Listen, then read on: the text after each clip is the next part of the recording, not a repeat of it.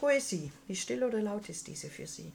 Poesie begegnet einem ja nicht nur in Texten und in Büchern oder Gedichten, sondern auch im Alltag, denke ich, in, in verschiedenen Bildern, in, in Musik, in Momentaufnahmen. Und ich glaube, die kommen für mich tendenziell eher leise daher.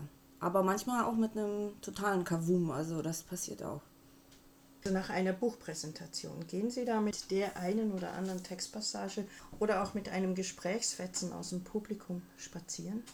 Ja, natürlich ergeben sich nach Buchpräsentationen und auch nach Lesungen ganz interessante Gespräche und es kommen neue Impulse auf in Gesprächen mit Autoren, mit ähm, Journalisten und auch mit Besuchern. Und klar nehme ich da vieles mit und dadurch entstehen auch neue Konzepte und neue Ideen für neue Präsentationen und Lesungen, ja.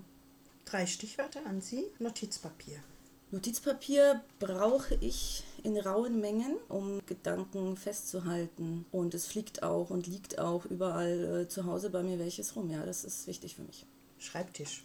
Mein Schreibtisch im Verlag gehört vermutlich zu den eher chaotischen, befürchte ich. Ja, es stapeln sich Zeitungen und Zeitschriften und Bücher darauf und die besagten Notizzettel. Aber ich komme gut zurecht und ich bin aber auch niemand, der wie festgeleimt sechs Stunden am Schreibtisch sitzen kann. Ich muss einfach auch mal aufstehen, einen Schritt zurückgehen, vielleicht ein bisschen ähm, mit jemandem reden, telefonieren und dann kann ich mich wieder fokussieren auf meine Arbeit. Das dritte, Fanpost.